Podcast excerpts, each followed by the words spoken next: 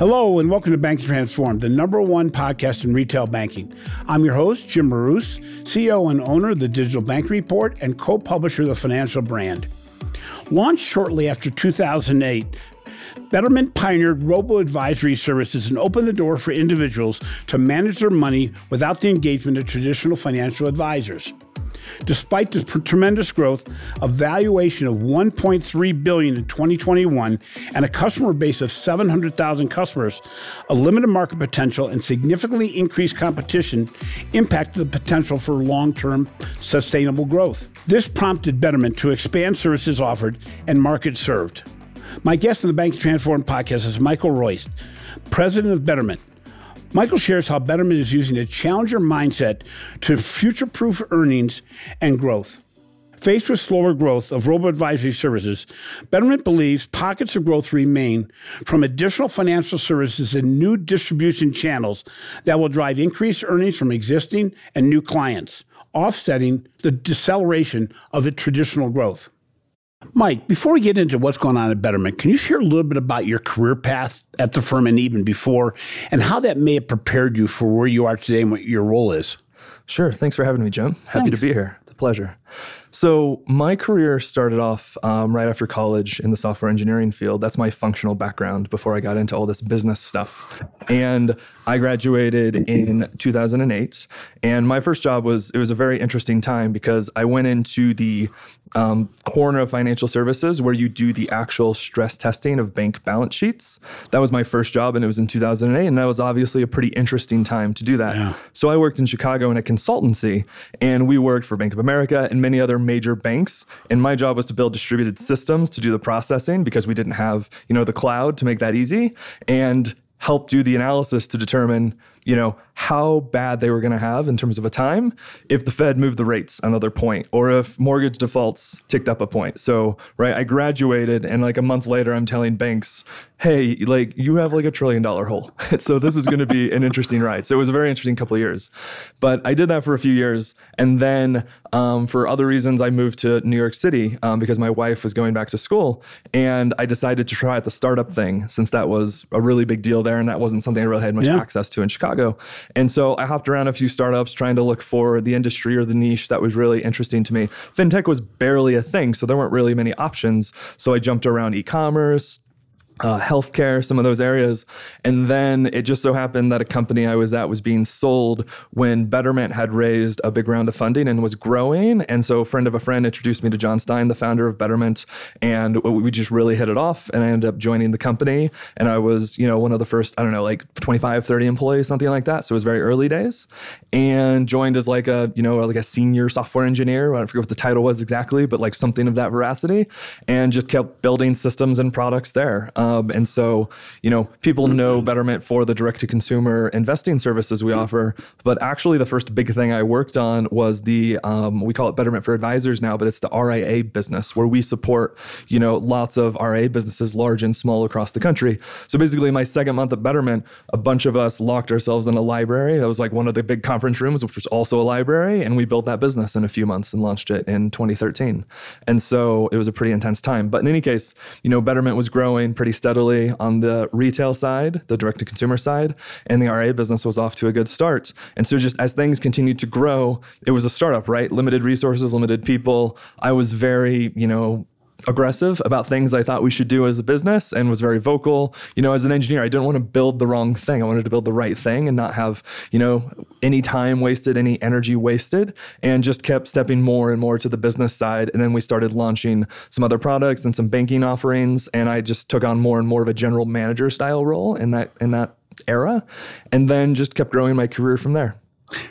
Yeah. It's very interesting because a lot of people on listening to the podcast are going to probably wonder, Jim hasn't interviewed many investment companies, and how does it relate to me? And I think what was most interesting about the background of you and as well as the company is that your company is one of the early fintechs that grew extraordinarily fast, but also had a challenger mindset enough to say, we need to disrupt ourselves before we're disrupted. Mm-hmm. Because the growth curve of robo-advising and investment services has a peak and a trough to a degree. And you really had to go, and you already mentioned, you went beyond what your traditional product set was.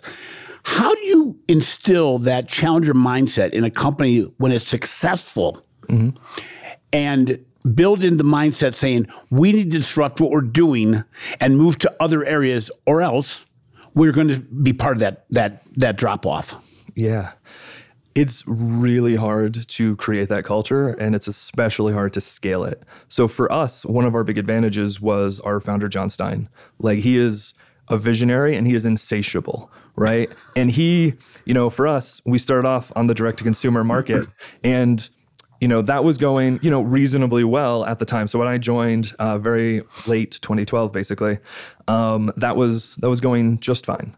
It was growing. I think at the time we had, tens of thousands of clients and hundreds of millions in AUM, which is tiny compared to today. But at the time, given the size of the company, it was like decent revenue and the growth was great. You were making money. We were making money and it felt really good. Which you look at the fintech marketplace now, that's a good thing to your credit, yes. Yeah, so that was nice. And we were seeing lots of, other folks trying to get into the market. It was still a little early for the incumbents. It took them a while to start to launch competitive products. Not too long, but a little while. But we were starting to see there were, entire startup incubators in New York City where we were headquartered that did only robo-advisors, right? There was a period of time where there were 363, I think was the peak in terms of number of robo-advisors in the US, right? And I think even people in this space can probably name five, maybe 10, right, if you include the incumbents that have launched products. So obviously there was a pretty big washout period that took on there. So anyways, we were very focused, very resource-strapped, because this is, a small bootstrap startup. But Stein was always looking for the next thing to do. And it was sort of an engineering mindset. Like, we've built this platform, we've built this thing, right? At that time, we, a lot of these fintech service companies that exist now didn't exist. Right. They didn't have a very easy way to create a fully disclosed investing account on the behalf of a consumer, right? So we had to build it all ourselves. And that took a while. But what it meant is we had built this platform that was really, really versatile, but it was a big R&D investment. And so it was important to us to leverage that and distribute it where we could, right? So when we were succeeding in the consumer market, we said, well, we're going to continue investing there. But the RIA market seems pretty interesting too, right? They're, advisors trying to do the right things for their clients, and they're not served very well by the technology they were dealing with, right? The custodians they were working with, the wirehouses. And so we saw an opportunity to use that platform over there and to do great things. In the same way that, very early on, we were looking for our own 401k as a company, right? Just as a benefit to offer. We looked at the normal players, and they were fine, right? They were a little bit more expensive than you would expect, and the user experiences were not great. But more importantly, they didn't really help people solve problems beyond open and fund a 401k. They didn't really help you plan your retirement. They didn't really offer interesting advice.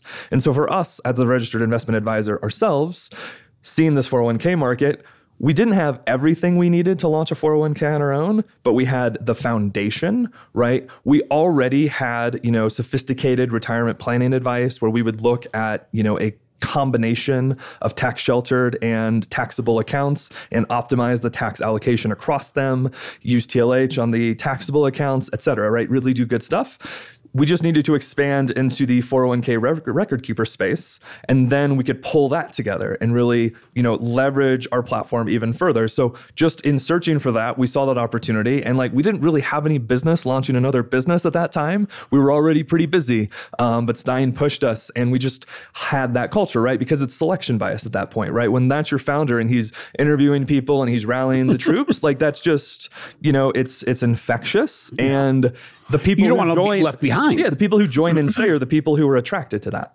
Yeah. And so that very much is a self-reinforcing mechanism that played out.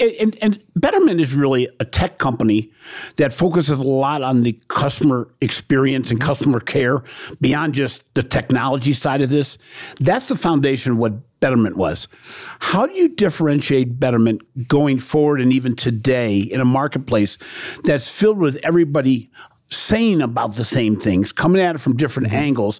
We talked before the podcast. You got PayPal, you got Apple, you got SoFi, you got a lot of players out there that are doing things in different ways and addressing the marketplace. But everybody's vision is they want to have the complete relationship of the consumer that meets our criteria for who we want as a target marketplace. So how will you differentiate Betterment in a marketplace that's getting more and more crowded with people that sound more and more like, while maybe not delivering the same way? Sure. It's really hard. It's, you know, one of the things I think we did imperfectly early on is we were a bunch of like, you know, very nerdy financial people who really understood how to create the best after-tax, after-fee returns we could imagine, right? We knew how to really think through those problems. We knew how to build real-time tax lot tracking systems so that we could do things no one else could do, like, you know, before you confirm a transaction, we could tell you, like, down to the penny, the expected tax impact of that, which is something I still don't actually see anyone else doing. Yeah. The problem is exactly what you're asking about, right? Like things like tax loss harvesting, which became sort of the it is like the example of what makes a robo-advisor that attracts people, right? TLH. Even though there's like meaningful performance differences between TLH on different platforms, it was exceptionally hard to get credit for that. It's exceptionally hard to actually understand the differences too, right? Because these are black boxes in different places. So some people have tried to like track this over time and compare them, but it's really hard. So what we've tried to differentiate on is a few different things. One of them is innovate through different distribution channels itself, right? One of the things that's true in the U.S. market is a lot of people don't choose their primary financial institution because they like sat down one day and they're like, gosh, I need a bank. And then they like created a spreadsheet with like all of these things. Nobody does that. No one does that, right? Like it's basically, give me a name, let me push a button. Yeah, it's like, you're like, who can I ask in my life that like I trust enough, or who do I trust most to answer this question? Or my employer forced me to use this one company for these reasons, or this bank has a branch on my street, right? Or even this investment firm, right? If you look at like an Edward Jones or something that has like actual branches like everywhere, right? And so that for us means competing directly in the consumer market. Like it didn't even matter how well we could explain that stuff because only a small segment of the population was like really taking it on as a considered purchase in that way. So that's part of the reason we started running at these different distribution channels, right? That's why we built the RIA business. We saw an opportunity to differentiate on the advisor's perspective and then provide value to their advisees, right? For us on the advisor channel, for example, it's the technology we provide them is great, right? We help them be more efficient at managing their practice, right? You know, they can go in and they can construct their, you know, custom model portfolio with the weights they want across the ETFs. And then we'll still do the TLH. We'll still do everything tax efficiency wise that we can do for them automatically. And it's great, right? We have services like Copilot where effectively they have a book of business and it will say, here's the ones you probably should pay attention to, right? Like very, very simple things like, hey, this person still hasn't filled out their beneficiaries, or hey, this person is off track on a goal. Maybe you should take a look at it, right? It helps them become more efficient in their business. On the 401k side, very different market. The decision makers are sometimes advisors or sometimes like HR professionals, or sometimes if it's an earlier stage company, just whichever executive decided to care about that particular problem. And on that front, we differentiate heavily on the user experience, right? Especially for the end client. Like if that company cares about their employees, not just checking a box and having a 401k, but getting great advice and getting, you know, that tax efficiency and all of these other features on their phone that looks like a modern application, right? They don't have a lot of options in the market right now. And so that's an area we compete with in that way. But we're still also running at the direct-to-consumer market as well. And that's, you know, a marketing challenge and you have to meet different consumers a different way. It's like classic customer segmentation. What are their problems? And get those things in front of them. An easy example is we went into banking, right? Betterment launched basically a high-yield cash management program back in 2019. And we launched like an actual like DDA checking account shortly thereafter in 2020. And part of the reason we did that is because a lot of consumers are shopping for banking products, not shopping for investing products. And that's the entry point. Right, that can become the front door. And it can also become a relationship deepening product for our existing clients. Yes. And that's important, not just because it drives LTV for those clients and revenue and it helps the business.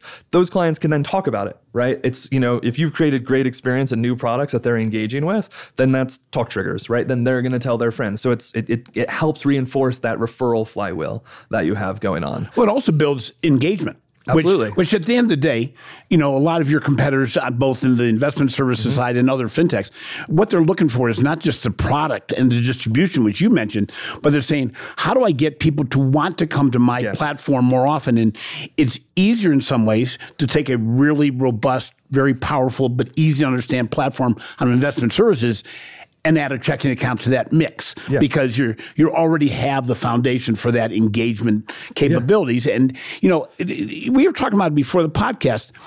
You know, I think my personal opinion is that the primary financial institution that every banker wants to know, they look at the checking account. Sure. And we're all being lulled into a false sense of confidence because nobody's a tradie. Basically, I have not changed my accounts 15 years of one organization, 12 years of another, and I have no intention to. However, I've greatly distributed what I do in the banking world, from investment services to savings to lending and everything else. And so while the traditional bank may think I've not lost this customer, they have lost the relationship. When you look at what you're doing, you mentioned about how you've expanded just in different distribution markets. You just started talking about new products. How do you see this all coming together in a – is an investment services foundation a stronger foundation maybe for expansion relationships than a traditional checking account would be? I mean, are you in a better position, do you believe, as Betterment to go out to the marketplace and say, we have your funds – are your best interests of your funds and your financial wellness in mind. And the foundation, this is really the Betterment account. And all the other things are, you know, one's better for payments, one's better for transactions, whatever else. Is that the direction you see going?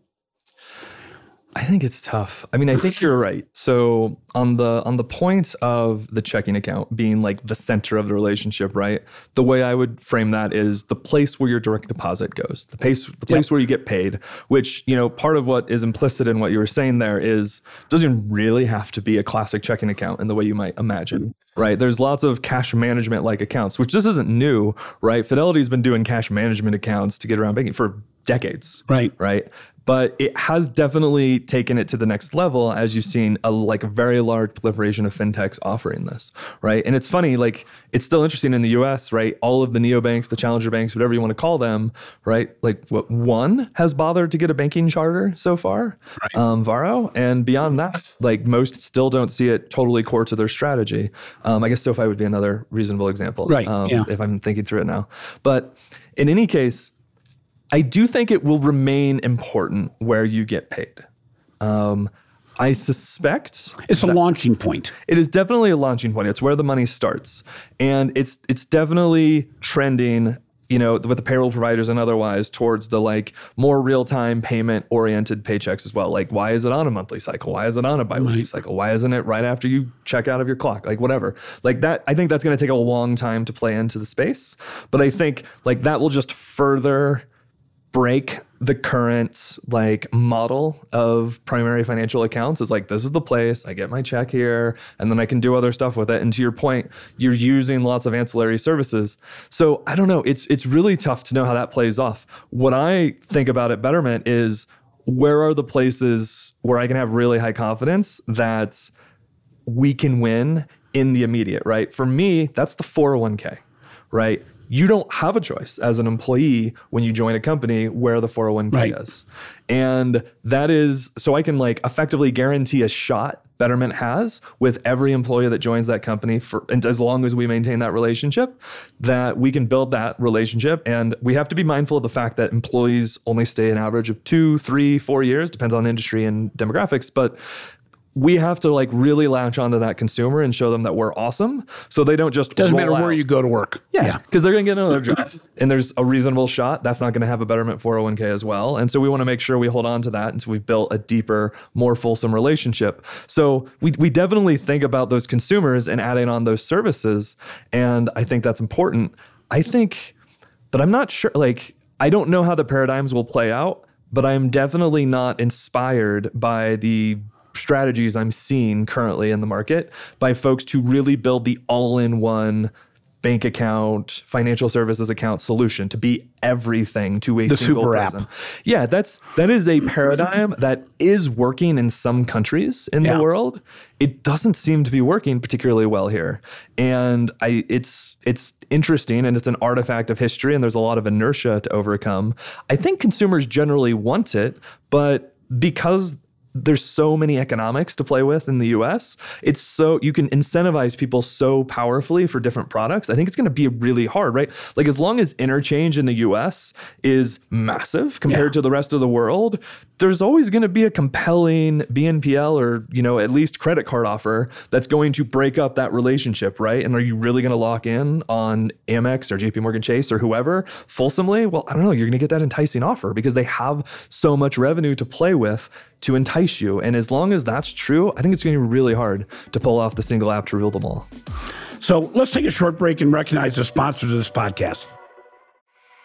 We'd like to thank our sponsor, Microsoft. See how Microsoft can help unlock new opportunities at speed and scale through innovative business processes, delivering differentiated customer experiences across channels, innovating new products and services, and redefining new ways of thinking. Find out more at Microsoft.com/financial services. Welcome back to Banking Transformed. So I'm joined today by Mike Royce, the president of Betterment. We've been discussing the shift in strategy from Betterment from their origination to today, and also the importance of continually challenging success. So, Mike, we were talking a bit about your distribution strategy, your product strategy. When you look at the growth of Betterment going forward, do you see it more around trying to build a broader distribution marketplace or a broader product marketplace for the current customers you have? Yeah, I mean, the answer is both. Yeah. I think for us, well, let me give you a very recent example. So we've talked a little bit about the 401k business at Betterment, right? The 401k business has been around for many years at this point, right? The first few years were tough. It's tough to find product market fit. We were young and thought it'd be easy to build a 401k record keeper. It was hard. It took some time. It took some effort. It took a lot more effort to build some of the payroll integrations than we would have liked. So it took some time, but we really found our stride a few years ago and it started to really grow quickly. And so that was an example of a business that it was working, right? And we were expanding the distribution channels, the way we would sell that product, outbound, inbound, through the advisor networks, like different ways of approaching that problem. But in any case, we were quickly seeing ourselves, you know, while we were growing, we didn't lose that let's challenge ourselves mindset. So what we did on the 401k business, and this has been rolling out over the past year, is we're now thinking about it much more as an employee wellness business. So the 401k is the anchor product, right? Yep. That is still probably the starting point that most folks are out there shopping. But we launched a couple complementary products and we have more in the works. So the first product we really launched to supplement this is student loan pay down automation and matching, right? So it is obviously true that a lot of younger employers have student and older employers have employees have student loans. And so managing that plethora of loans, paying them down, it's not, you know, the hardest math problem in the world, right? Like pay down, like, you know, pay your minimums, pay down the ones with the highest interest rate, et cetera. But it's a pain in the butt. It's easy to forget.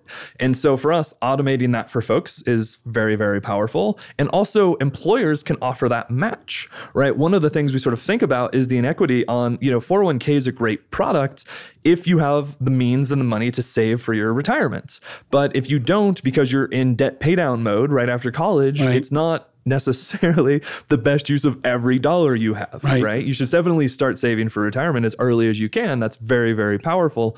But employers, we were seeing interesting appetites and demands for, you know, well, actually, I'd like to allocate some of these dollars to folks who are not as focused on retirement savings yet. And so can I match their, you know, student loan down payment, things like that. And so we built that product and we offered that into the market. We're doing effectively the same thing right now, and we've already announced and we'll launch in not too terribly long, 529s, right? So that's another common use case for employees. They want to save for their children's education, right? So retirement, to pay down debts. Probably the next product on the horizon would be emergency savings, thinking about that side of it. And you've got really four powerful pillars that employers can use to offer benefits. Because, you know, the employee marketplace got really competitive. Even it's still very true today, right? Yeah. And so employers were coming to us saying, it's hard for me to attract and retain talent, right? Like salary is one thing, but let me do these other more fulsome things as well. And so we've seen really good resonance with that strategy so far. And we're going to continue to lean into that. And for an employer, it's, you know, it's a bit of a, you can get it bundled, you can unbundle it and just do this one and this one, like however it really works for you and your business, you can sign up and we'll make that work. And so that's, you know, an area where like that's tough, right? Like these are hard products to build. It's tough to integrate them. You have to think about a lot of things, especially, you know, on the legal and compliance side, because 401k is still legislatively kind of its own thing, but there's a lot of legislation in play at the state and federal level. Right. So it's a tough problem to navigate. And it would have been, you know, a lot easier for us to say, like, oh, this is hard. Let's like see what it looks like in 3 years and then we'll decide whether or not to go into it. But we are like diving in head first and attacking that. And so for us, that is very much a like product, you know, shelf broadening, but they're exceptionally like complementary, right? Because you would imagine like many employees would engage with multiples of these benefits. Right. So it's like very, very powerful, sometimes one per person and sometimes the collective of these products for those people. But we're still going to continue to look for different ways to distribute and different ways to think about this. I mentioned, for example, the advisor channel for us on the 401k business. A lot of companies look to an advisor to advise them on what 401k to use. That's something we'll continue. That's a little early for us.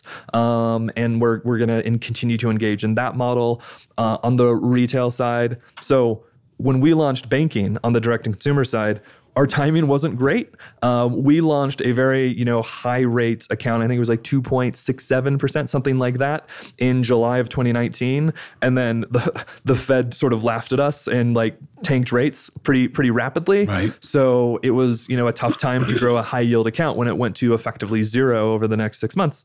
But in any case, we're now seeing like a higher rate environment. And that's just a really nice, clean, simple value proposition to put in front of customers and to use them to bring them into the business. So that's a distribution channel for the retail business. And we see really healthy cross-sell from that channel into our investing products, even organically, right? We certainly have like a very sophisticated marketing and product marketing organization that think a lot about the right message, the right time, and how to engage consumers. But even organically, consumers see that. They're like, this is a great product. And then we have the others next to them. And they're like, oh, what's this? They open it. They fund it. It's a really great, you know, cohesive system that drives that organic cross-sell. And then we just ratchet it up with the product marketing and the marketing folks. And we see that growing really, really healthily. So it's going to be a lot of both. You know, what's interesting is from the outside looking in, Betterment looks like a very efficient technology company that can produce products and distribute them at a very narrow cost compared to a traditional financial institution. But what's interesting, you go well beyond that. I think one area that people don't realize when they aren't engaged with Betterment is that you're really focused on engagement. You use the data and the analytics as well as any firm, and you keep the communication going, because I often say, just because you build it doesn't mean they'll come.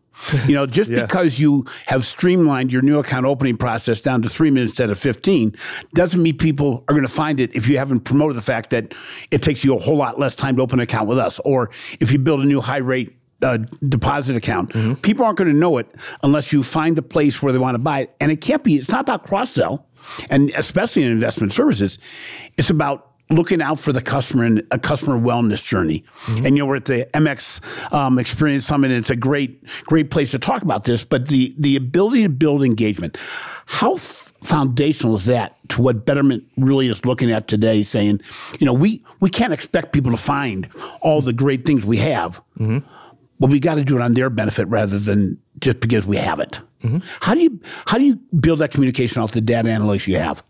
So one thing that's interesting is, you know, there's a lot of companies that talk about themselves as being client-centric, right? Which is great. I mean, the alternative is very client-centric. It really does. Saying the alternative sucks. You know, we don't care about the client. Yeah. You know, everybody's got to go that route. But what it often means is we're just like trying to thoughtfully build products we can sell, right? It's just about growing the business, right? That's what the client centricity is.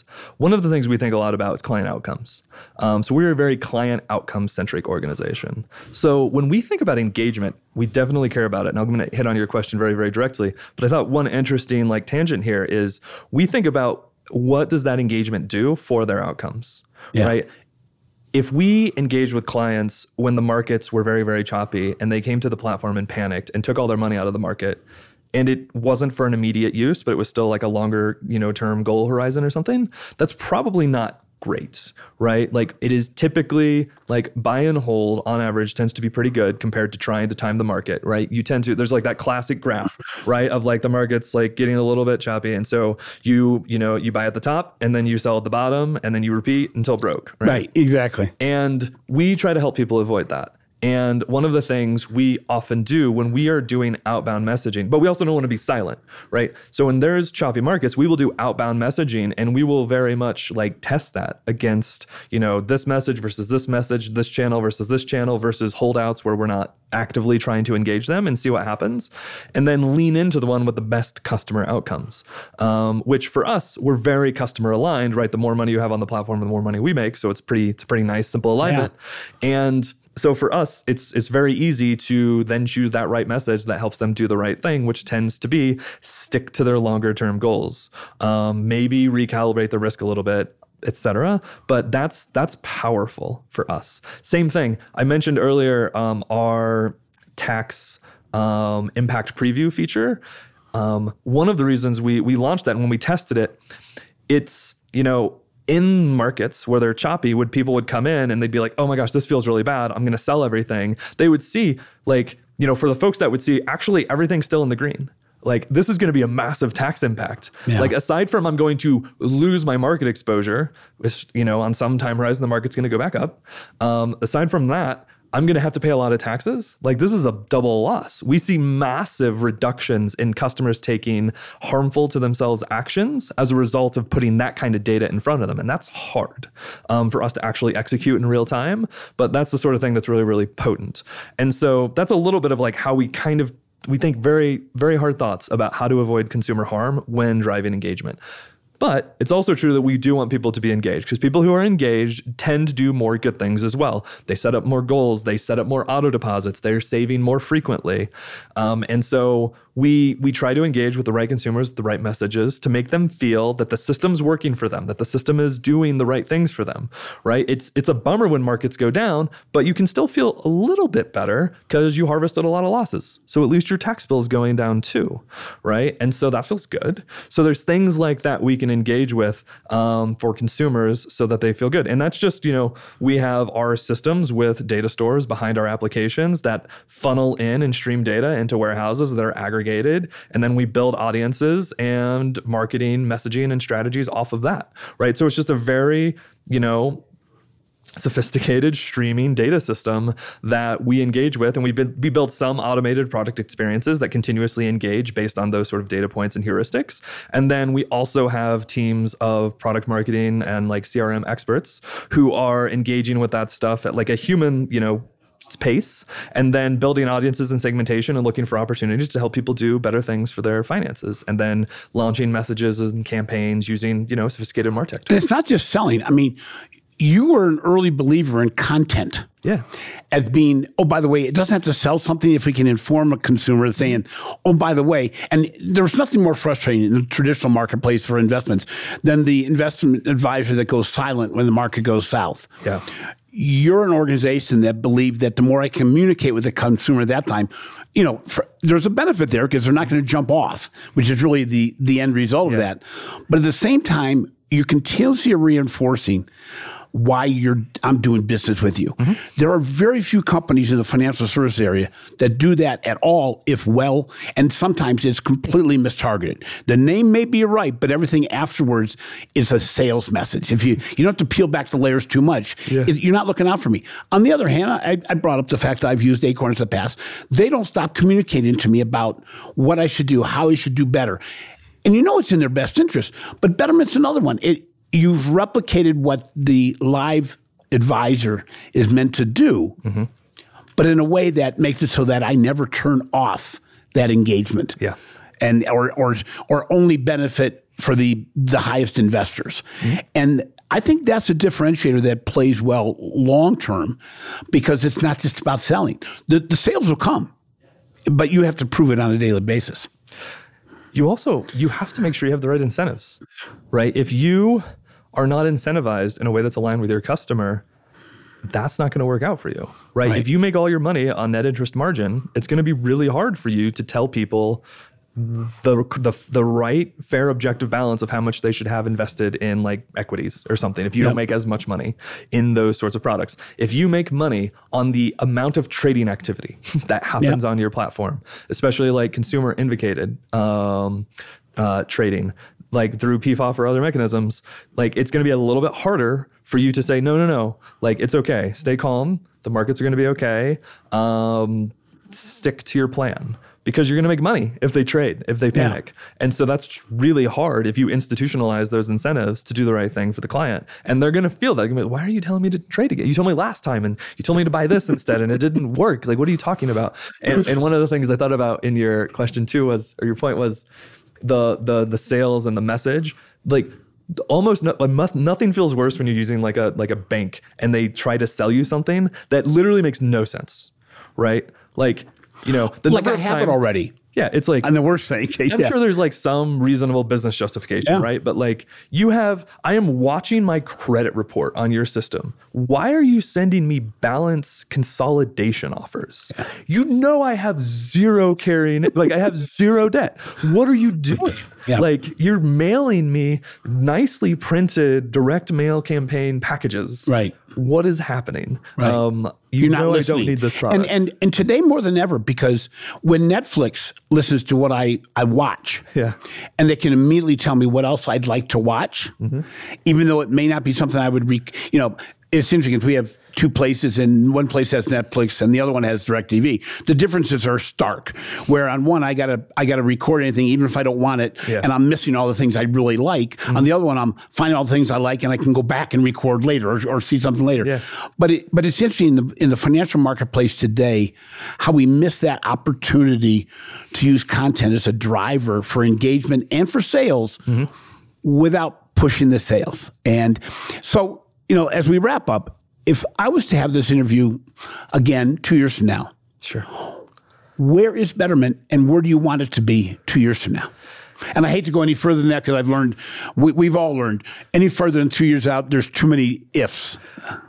That's true. I actually find it easier to think a little bit further out. Maybe it's just idealism, but what's really, really hard is like thinking about priorities the next 3 to 12 months. Thinking about ROI, customer matching, market events, et cetera, and like what's the right sequencing. But the giant plethora of things I'd love to have on the platform and the services is on a 3-year time horizon. I'll be wrong, but I have like a sense for what I think that is, right? I think let's start with the 401k business, right? That I said is transitioning. It's called Betterment at Work, and it's effectively an employee wellness business, right? We have other products I mentioned we'll be launching, and I think we'll continue to go further there. But I think I am really, really excited for a slightly more certain legislative context where we can provide really cool, compliant, equity-centric benefits, right? Where you can say, as an employer, I'd like to provide this level of benefits, this level of matching, and we as a product can have a conversation with your employee about their priorities and what's going on in their life.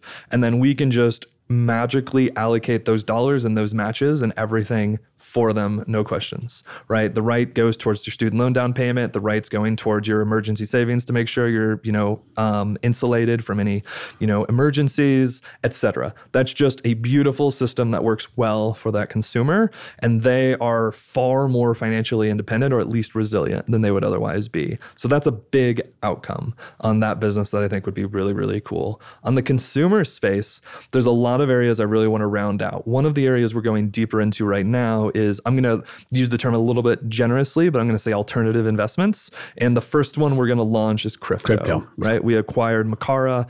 The version of that that's going to launch on the Betterment platform is going to come out rather soon. I can't give you a date just yet. What's interesting, I'm looking at the timing of this, and it sounds very similar to your high rate account that came out. But the thing is, I know that you're looking because it's a longer term play. It's also the time. You're not market timing this.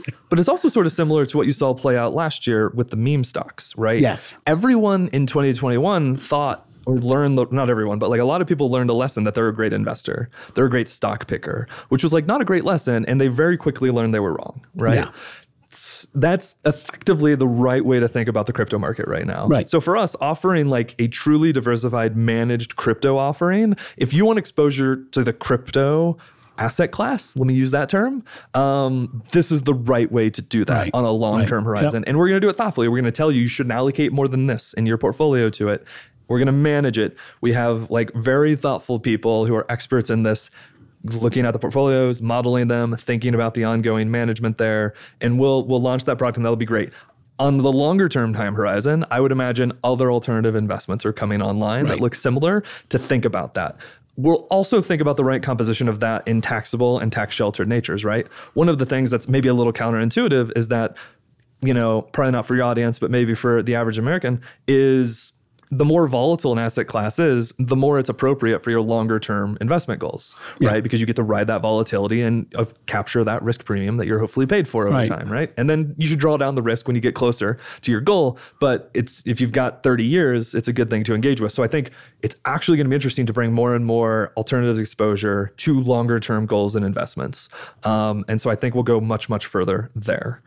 I think on the advisory side, we need to just keep going further on. I mentioned the co-pilot functionality. There's just so much more we can do there. Yeah. To your point about engaging with data and surfacing the right message for the right time that will maybe be delivered via your human advisor, we can just empower them to do so much more than we're doing today. So I think that will be true. But I think we will be really ramping up these distribution channels, providing a lot more functionality. Some of these things are kind of on the periphery between like expanding the products we have versus new products. Like is alternative investments a new product? I don't know. I'm not sure how to categorize it, what the taxonomy should be, but it'll be a large expansion of the investment sophistication we offer, and continuous improvement of all of our financial planning and advice along the way. And the same will be true of our banking products, right? There's only so much, innovation really needed for the high yield savings account style products. But there's definitely work you can do on cash management broadly. And a lot of that's behind the scenes is how you propose it to your prospects and your current clients as well. Yeah, I think this is going to be true for Betterment. It's going to be true more across the industry too. Cash movement's going to be pretty much instant, 24/7, and not too terribly long in the United States. I think equities won't be there, but it'll be closer. And so I think those are some of the things that come to mind when I think about what we'll be leaning into the next couple of years.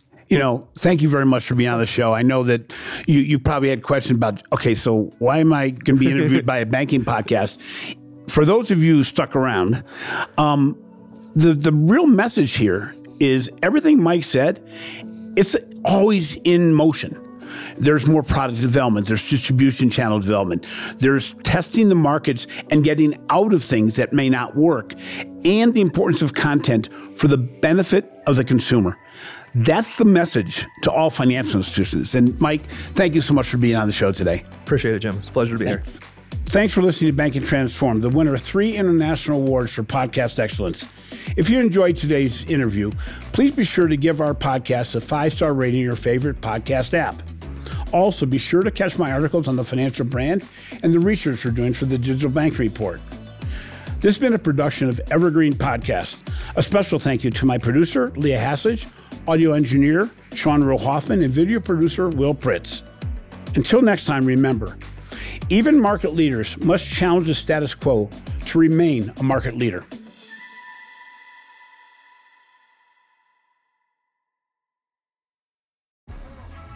We'd never admit it, but deep down, we all get at least some pleasure from bad things happening to somebody we don't like. History's full of stories about bitter enemies being mutually horrible. Usually nothing good comes of it. But sometimes, you get soul singers James Brown and Joe Tex, or 17th century nun Sor Juana, and the entire Catholic Church duking it out and dramatically changing our world. On Beef with Bridget Todd, we tell the stories of those petty feuds behind some of the greatest art, innovation, and global events. Listen to Beef wherever you get your podcasts.